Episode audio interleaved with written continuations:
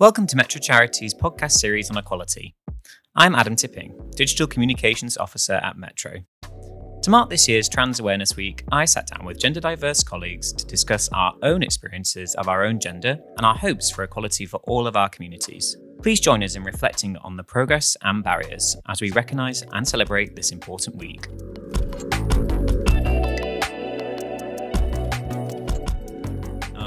Your loose chair person for today.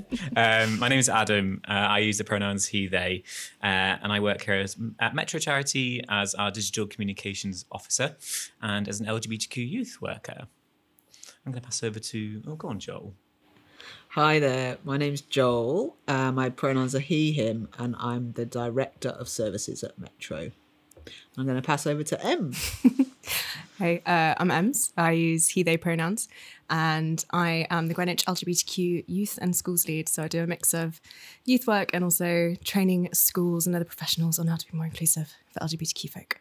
And you're very busy, it has to be said. Very, very busy. Very busy. oh, we all are. We're all very busy, aren't we? I mean, Not too busy to do this podcast, though. but this is it. It's important to talk about this kind of stuff. And we're all still smiling. It says a We lot. are.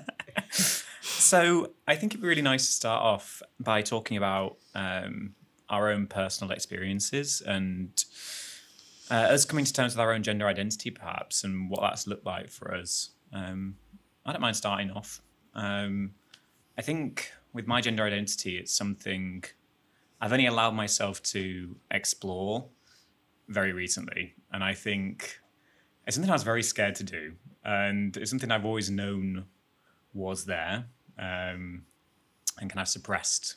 Because from a young age, I was like, yeah, I know I'm gay. I'm a gay man. That's all I am. I get it. I'm confident with it. I own that.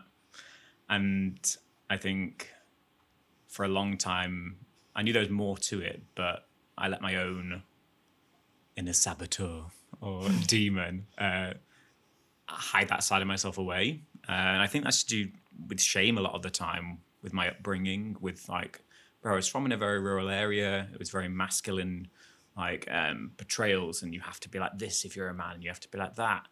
And I was always told that femininity wasn't um, appropriate or shouldn't be celebrated. And that goes with my career as well. I was always told you won't get a job if you're too feminine, you won't succeed. Um, so I didn't allow myself to explore that. And it wasn't until the pandemic hit that I allowed myself to dip my toe into that a bit more. Um, and I think going to things like Trans Pride for the first time in London, I think really opened my eyes to be like, I really resonate with a lot of what this what people are saying. Um, and that in itself was a whole confusing kettle of fish. Yeah.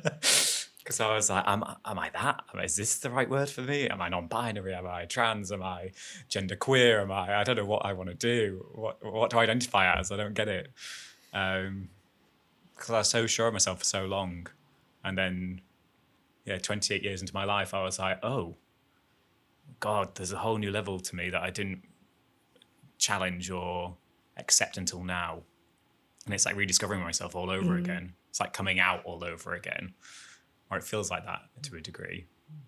Um, but I think being in that affirming space at Trans Pride and seeing people be so fearlessly themselves and be so activist driven and so vocal and taking up so much space really inspired me to start doing that more in my own life through little steps by talking to people about it, like you two, and doing this podcast and being honest uh, about how I identify. Um, but I think it's a very much an ongoing journey still. Yeah. And it's still a very difficult journey, Yeah. um, and one that I find very confusing most days. Mm, I don't know about anybody else. Does anybody else find it very challenging and confusing every day still? Oh yeah, absolutely. I think I don't know about you, but like with you've always kind of had this awareness, but it feels like fairly recently where you started kind of accepting yourself and being out and stuff, and it's so much to navigate. It's very very different. Know, knowing who you are and keeping it to yourself, knowing who you are and deciding to like give yourself the acceptance to be that in front of other people, um, and navigating like yeah everyone else's responses and everything you've internalized as well. Like Mm. it's really challenging. Day to day i'm with you. I'm with you in the struggle Struggle bus is real. How about you, Joel? What's been your experiences and yeah, your journey, I guess? Yeah, well, I was thinking, um, I, I, yeah, I definitely resonate with that feeling of like that things are, are on the move and it's hard to pin down. So I think I've been caught out a few times in my life where I try and pin down my gender identity and then it shifts. So, um, but you know, I was thinking like as a little child, I I was about five or six when a teacher suggested to my mum that I, I was trans. So I was always a very like gender non-conforming child, and I would always um, often what would happen was my mum would put me in flowery dresses and send me to school, and then I'd take the dresses off straight away and change into my shorts and t-shirts, and I go out playing football with the boys, and um, so and I also had a male name um, for all of my childhood. So yeah, it was kind of um, I always knew there was in a way I didn't fit gender wise, and um, yeah, I was definitely bullied for being very sort of androgynous, I suppose. Um, but yeah, sort of in my late teens, I came out as a lesbian, and that somehow seemed to fit. Like being gender non-conforming and androgynous and a lesbian seemed like that sort of fitted.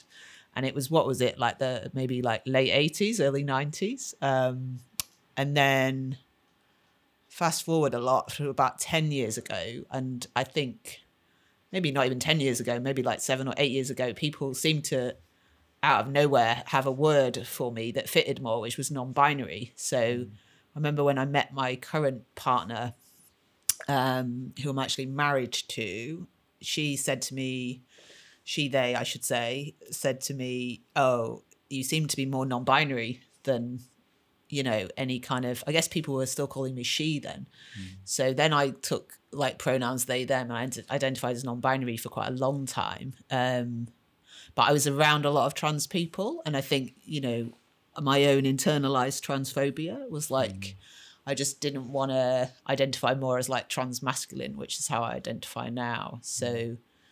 yeah it's been quite a a journey to kind of get mm. there. And then, yeah, also during the pandemic, I guess I had more time and space on my own, away from society in a certain way and all the judgments and mm. feeling self conscious about my gender. So that did enable me to then take steps to start taking hormones and have surgery. So the pandemic, in some ways, was really, really tough. But in other ways, around my own gender identity, it definitely gave me space and time to really think what what is it I really want, mm. um, and then yeah, come out more as a trans guy with like using he him pronouns. Mm. So yeah, gender is definitely.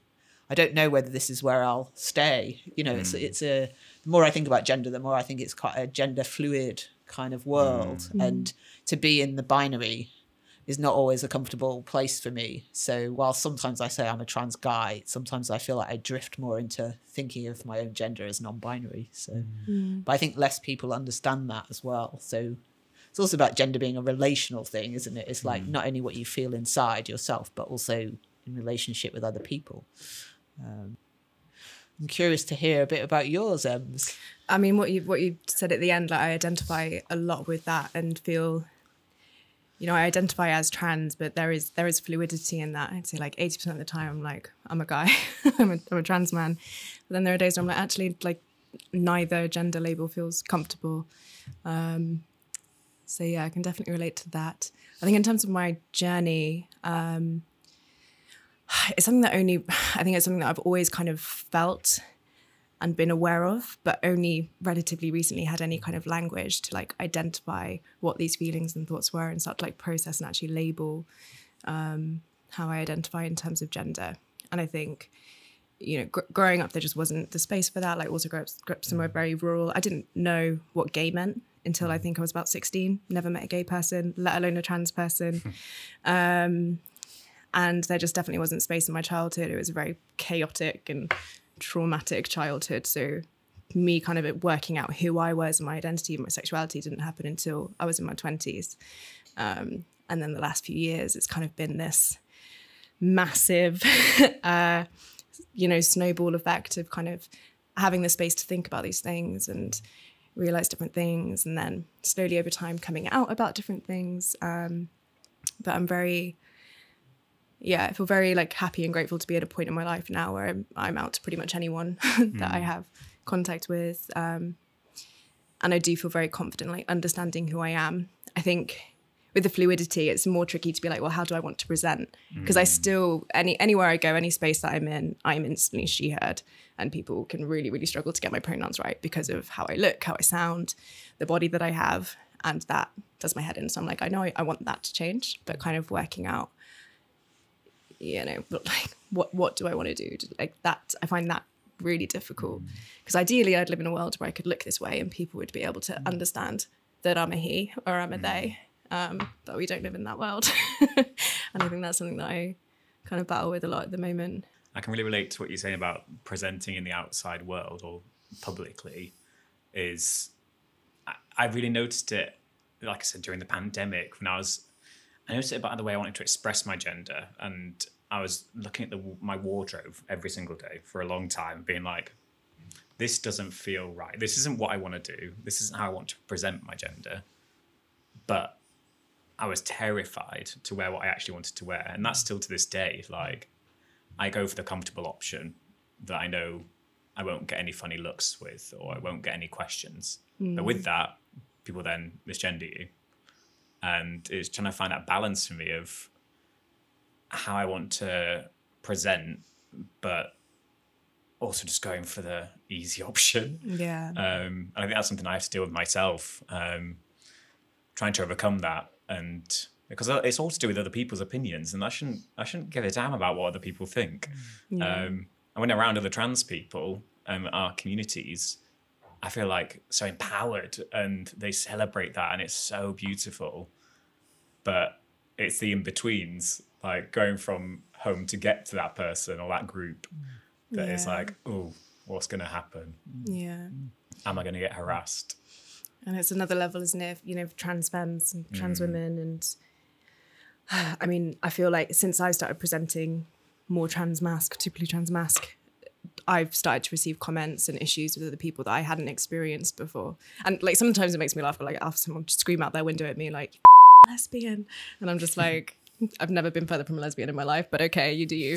Um, but it's like, I feel like I, like how many issues I've had um, with strangers on the street since you know presenting the way I present now has escalated so quickly, and I just can't imagine how much harder that is for trans femmes. Um, it's yeah, still it's a really sad situation. No, it is. Yeah, I, I feel quite sort of privileged in a way because having known quite a few trans women and Mm. yeah, the level of harassment sometimes that they receive on the street, particularly like maybe around like an early transition time. And Yeah.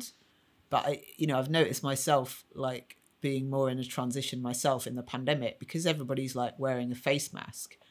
It's like helped me a lot. Like when I get use male toilets, often I wear a face mask, and then that just takes all the misgendering or misreading out of it for me. So it's like it has enabled me to sort of move in more male spaces and also be read as male, like much more often. Um, in fact, if I'm wearing a face mask, I'm never ever read as female. Yeah. So um, it's kind of funny world that way. It's sort of like now we're taking our masks on and off, and um, yeah, it can feel a lot more hit and miss. And I suppose one one thing that I think is a big issue for all of us is like we've got our sense of identity, and then when you come into contact with the world, it's like you often feel misread, misunderstood, and I think a lot of people don't get the kind of um, the ouch moment when just using the wrong pronoun is well i don't know how you you folks feel about it. It's like for me it's like the, like a real ouch in my body. You know i can kind of feel it somewhere in my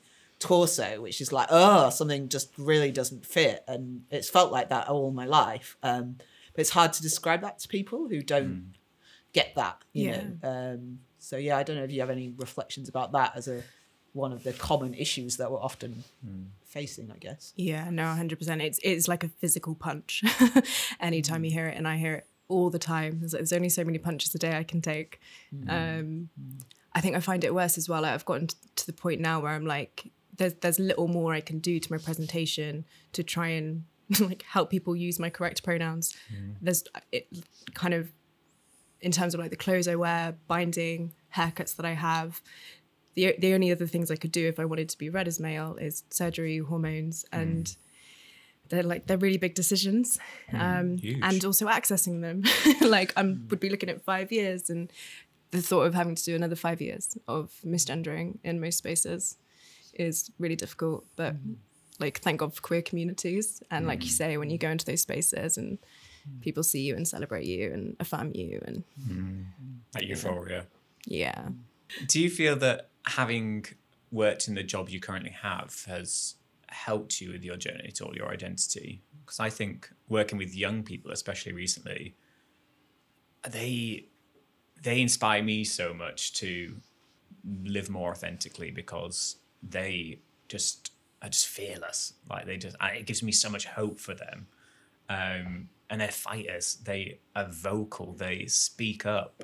They talk about these issues within politics, within uh, from a medical side of things. They they're not afraid to use their voices, and I love that.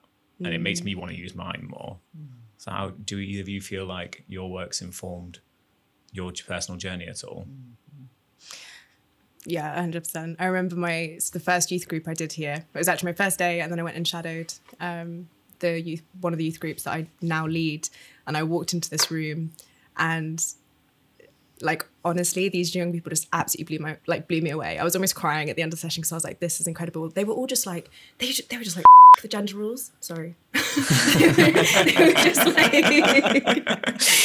they were just just none of them conformed to any of it. Like there were trans guys in there with makeup and dresses. There were trans women and like you know the skater boy looks, and it was just like incredible to see how these young people are presenting themselves and hmm. just the amount of freedom hmm. and like not letting like gender labels and like stuff like restrict them or their presentation.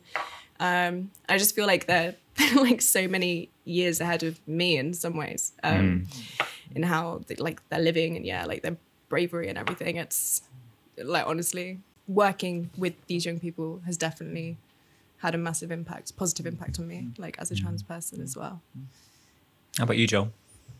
Well, you know, I don't have the f- good fortune of working with young people that much. So, but I was thinking, um, yeah, I when I came to Metro, um, one of the things we did um, as a staff team was we this is like four or five years ago we would go round and say our name and our pronouns in the full staff team meeting. And I remember my first meeting, I was sitting there and I was going to be one of the last people to check in. And it was that moment of time where I thought, at the time, I identified as non binary and they them pronouns. And I thought, oh, is this the time where I'm going to come out to everybody? So it was like within the first week or something. But thankfully, when we went round the room, there was like about 50 people in the room. At least two or three other people identified as non binary used they them pronouns. So I felt like, oh, it's a safe space to hmm. also come out in that space. But I think I can't honestly say if nobody else had identified that way that I would have come out that day.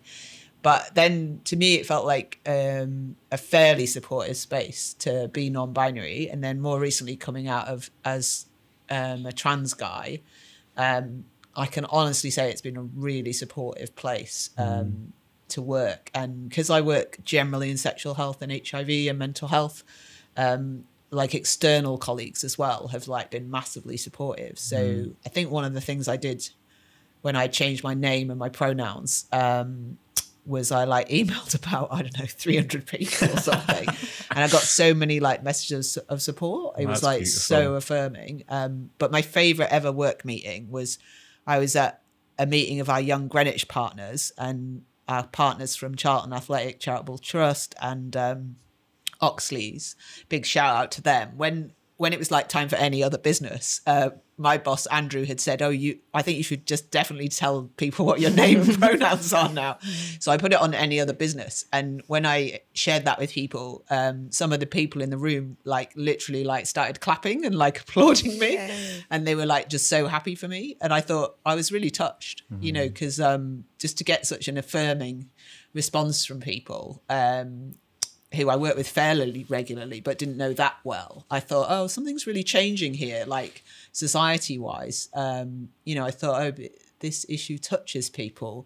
And a lot of people, you know, when you read in the press and the media, you can just think, in a way, you can think everybody hates us. You know, if you were to read just what is written about us in the press, a bit like what was written about gay people in the 80s or what is written about asylum seekers now, you know, it's like, but actually, when you actually talk to actual in real life people, mm. people are often really supportive. They're mm. really generous, you know, they're really affirming. So, and that's definitely been my experience sort of working at Metro and doing the work that I do. Mm. But I don't take it for granted. I, you know, I feel hugely privileged that I felt confident enough to share my gender identity at work and, you know, be, be able to do that. So, uh, you know, I definitely feel like that's partly my Metro colleagues who've mm. allowed me the space to do that as well. So I definitely see it as like a co-created space that we have here mm. to be as inclusive as we can. So yeah, it's been massively supportive for me. Mm. I definitely agree with that. I think when I look back at the jobs I've had, this is the most diverse celebratory space that I've ever worked in. And it really, those relationships with colleagues that then often become friends outside of work, it really, it really uplifts you and it, it encourages you to not be ashamed of anything or want to hide anything away. It, yeah, it makes you want to be open and have those conversations and know they're going to be respected. Um, I think it's really important for sure. Yeah. Look at us working in an inspirational workplace. Yeah, this is, is the first workplace that I have used he pronouns as well as ah. they them pronouns. Mm-hmm. And I think it took me a couple of weeks. I didn't put it on my email signature straight away. I was like, I need to, I'm gonna, you know, suss, suss things out a bit, hmm. see see how it is. But then it was very obvious, like very quickly, like this is a very safe space to be hmm. Hmm. trans. Um, weirdly, I remember reading through the policy as well, actually, because there's a, a trans inclusion policy, and I think people roll their eyes at, "Oh, policy, like, blah, blah, blah. but it's so important. It's like mm-hmm. this is a thing in place that kind of protects." Mm-hmm. that was really helpful as well, actually, reading through that. Mm-hmm. I think it, it's really interesting touching on the policies and um, if I escalate that to more official politics, keeping on the mm. P's.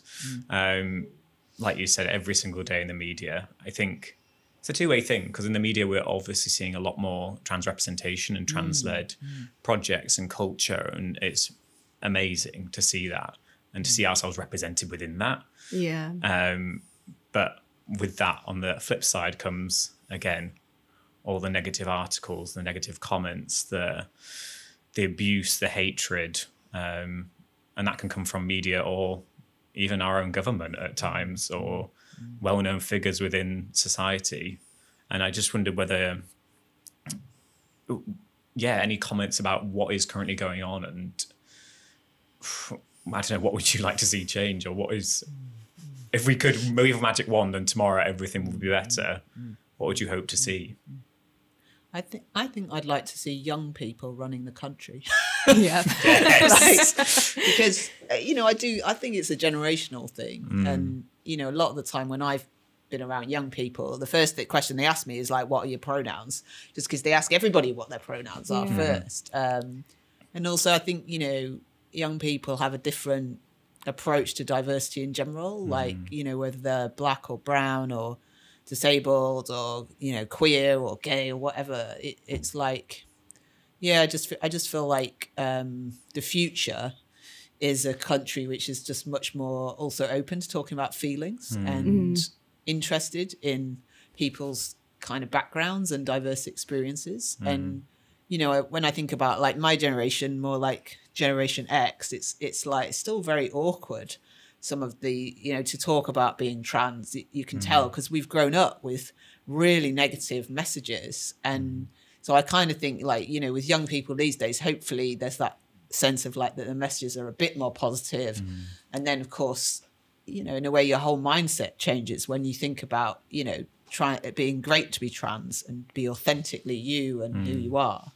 Um, but I definitely feel quite self-conscious around when I read the newspaper headlines around politics and hmm. some of particularly like politicians' views about us. I hmm. have to remember there are a significant number of politicians who really support us actually, hmm. because you don't always hear from them. Yeah. Um, and I, you know, I think, yeah, I, I just feel like hopefully we're moving to a more inclusive society rather than it's horrible to think you might move backwards around equality, isn't it? But terrifying. you know, we're reading some things in the news at the moment that like maybe trans people will be taken out of the Equality Act. Yeah. Um, and yeah, it's it's um I think one thing that keeps me going is, you know, having done a lot of work with particularly people living with HIV over the years, to see how much, you know, HIV was kind of vilified in the sort of 80s and 90s. And although it's a really can be highly stigmatized now, I think we've come such a long way. And, you know, I'm so proud of the people I know who come out about living with HIV openly and mm. um, so everything changes you know i think like as you say adam like more, more and more of us are coming out and mm. saying how it is and talking to people openly. And um, so i think often you have to rem- sort of remember that as well. And you know mm. there's i think there's one trans member of parliament right now so mm-hmm. hopefully there'll be more. Yeah. I hope so. yeah. I think what I would love to see right now, obviously, in our government, we've been through quite a turbulent time recently with a lot of changes and a lot of uh, leaders within our country. And obviously, this year we've seen a not fully inclusive ban on conversion therapy. And obviously, as Metro, we've been standing with countless other organisations across the country to make sure we get a fully trans inclusive ban on these therapies. I'm doing inverted commas there, if that isn't obvious in my voice. Um, I think I, I really hope that this new government that have come in start hitting the ground running by delivering that fully inclusive ban to protect everybody, and that people don't aren't subjected to this anymore. Do you have any views at all on? It just all needs to change, doesn't it? Yeah. Just change everything. change it all. Press the reset button.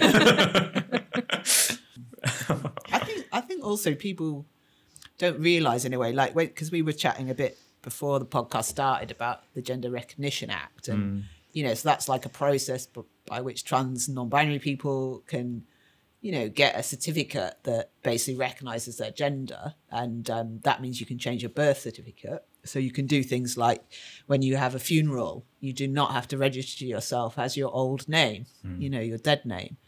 So that's just basic sort of dignity for hmm. us. And the fact that it's quite difficult to get that certificate and it costs a lot of money and you have to have all this paperwork and hmm. um, you know, Scotland at the moment is doing, you know, a change in that. And, you know, people don't take lightly changing their name, changing their gender. And but you'd think that everybody wants to do that if you read the media.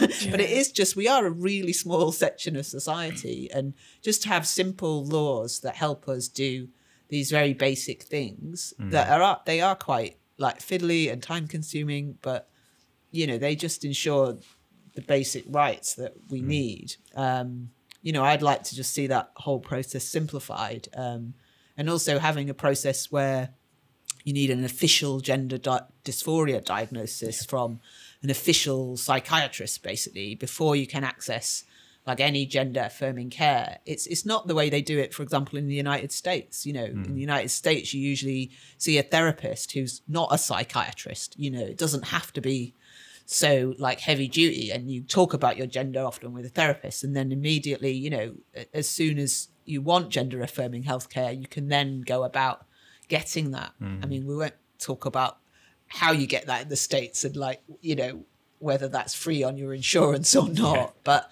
here it's it seems unnecessarily bureaucratic. Like mm. em said it could take years and years and years to access gender affirming healthcare which yeah is because partly because you have to go through all these hoops of seeing a psychiatrist often two times. Mm-hmm. Um yeah it just seems very well it is very outdated and a lot of european countries don't have this level of sort of the outdated system there. So uh, you know when you work with young people as well you just sort of think oh you know everything could be so much easier. And why do we want to create such huge barriers for people you know essentially to just live more comfortably you know?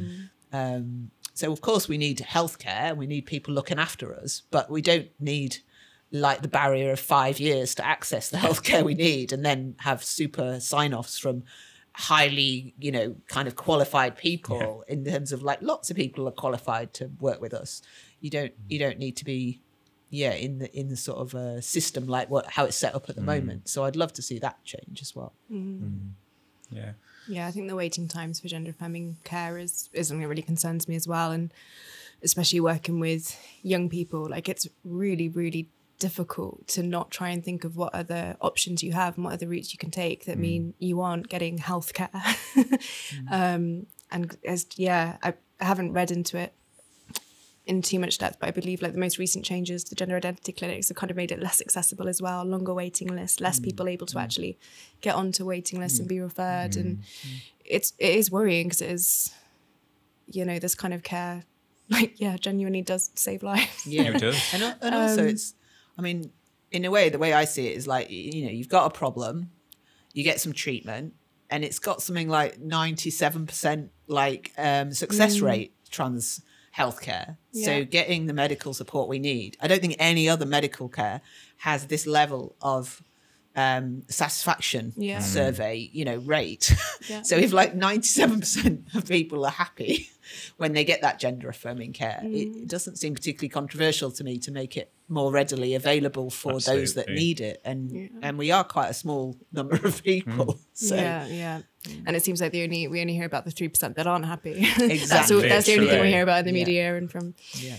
Yeah. and it, it's just like listen to us listen to what the communities are telling you um, and what their experiences are and often i feel like they're just overlooked and like you said we focus on those few opposites those few negative experiences or um, we focus on the wrong things um, and i think that leads me on to well what i think will be one of our final questions that it's a loaded question, I'll say that. What does equality mean to you? We talked a lot about uh, what we hope for um, the current government or what we'd like to see um, at the moment, but what does equality mean to you?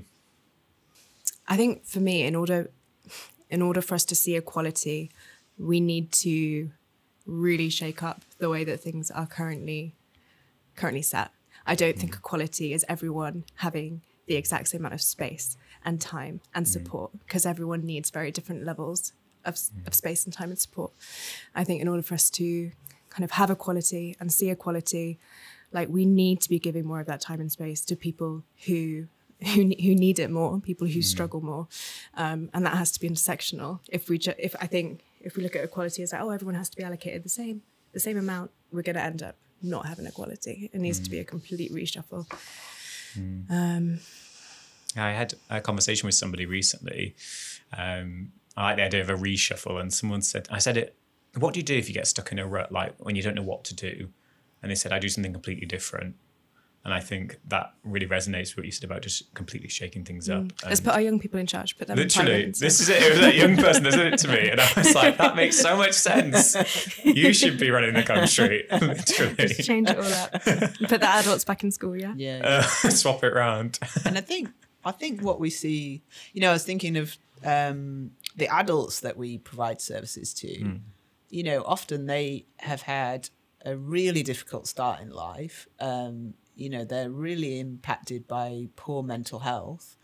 Um, they can't always sort of make the choices they want to make. You know, they're not supported by our education system. They're not supported by um, the healthcare system. So, yeah, there's a lot to change on the sort of structural level, I think, to help people with diverse id- identities feel like, you know, they can be more open at school or in college or, you know, at the doctor's surgery. Um, so, you know, I, I think, you know, if our sort of service users that we work with, if they felt that they say weren't going to experience racism when they go to the GPs, um, or that we actually taught about, say, um, you know, Black history in schools, or that we talk we taught about trans pioneers in hmm. schools, then often we'd grow up with better mental health, mm-hmm. and we wouldn't necessarily need services like Metro to mm. support us. So. I think equality for me means that we have more of a level playing field, and you know, I mm. I feel very privileged in my position you know, in a way, I want everyone to feel like they had like a privileged mm. environment to kind of grow up in and, mm. you know, a privileged world to live in, in mm. terms of that they felt you know, loved and supported and affirmed. But I think that's what equality would mean for me. That somehow in our hearts and minds we knew that somehow together as human beings we were just like taking each other in. You know, we were able to be kind and supportive rather than reactive and you know exclusionary. So yeah, it's just a small wish for the world, you know. Just a little one. but yeah, I think we see it often in little micro steps with the programs we run. It's mm-hmm. like, you know, people often feel so much happier when they've come to a group of ours or they've met somebody one to one because the isolation that they experience through being marginalized is just lessened and, mm. you know, they're affirmed who they are. Um, and then, yeah, it's just slightly easier to go out there again, isn't it? And be mm. in relationship with people. So, but I don't really want that world. I want us all to feel like we can just be together and Yeah. feel affirmed and confident and not isolated. So yeah, we got we got some work to do. Mm. Just about. I, don't, I don't think Metro's going to be out of a job for you know quite a long time, but that's ultimately what I would like to see happen is that mm. There was Metro doesn't need to be here. You know? Mm. Yeah. Yeah, world where yeah, we don't know those services anymore. Yeah, we I didn't need to carve out safe spaces for LGBTQ young people because the world was a safe space for them. Yeah, That'd be exactly. so nice. Yeah. Yeah. I think just to wrap up what you were talking about, uh, talking about pioneers, teaching that in schools, I think for me, equality is I often look back at, I like looking back in our queer history books and I think back to all the trans and non-binary and gender diverse people and pioneers and moments that has led us to this week. Um, and the equality wasn't there for them uh, by any means, and it still isn't for so many people in this world.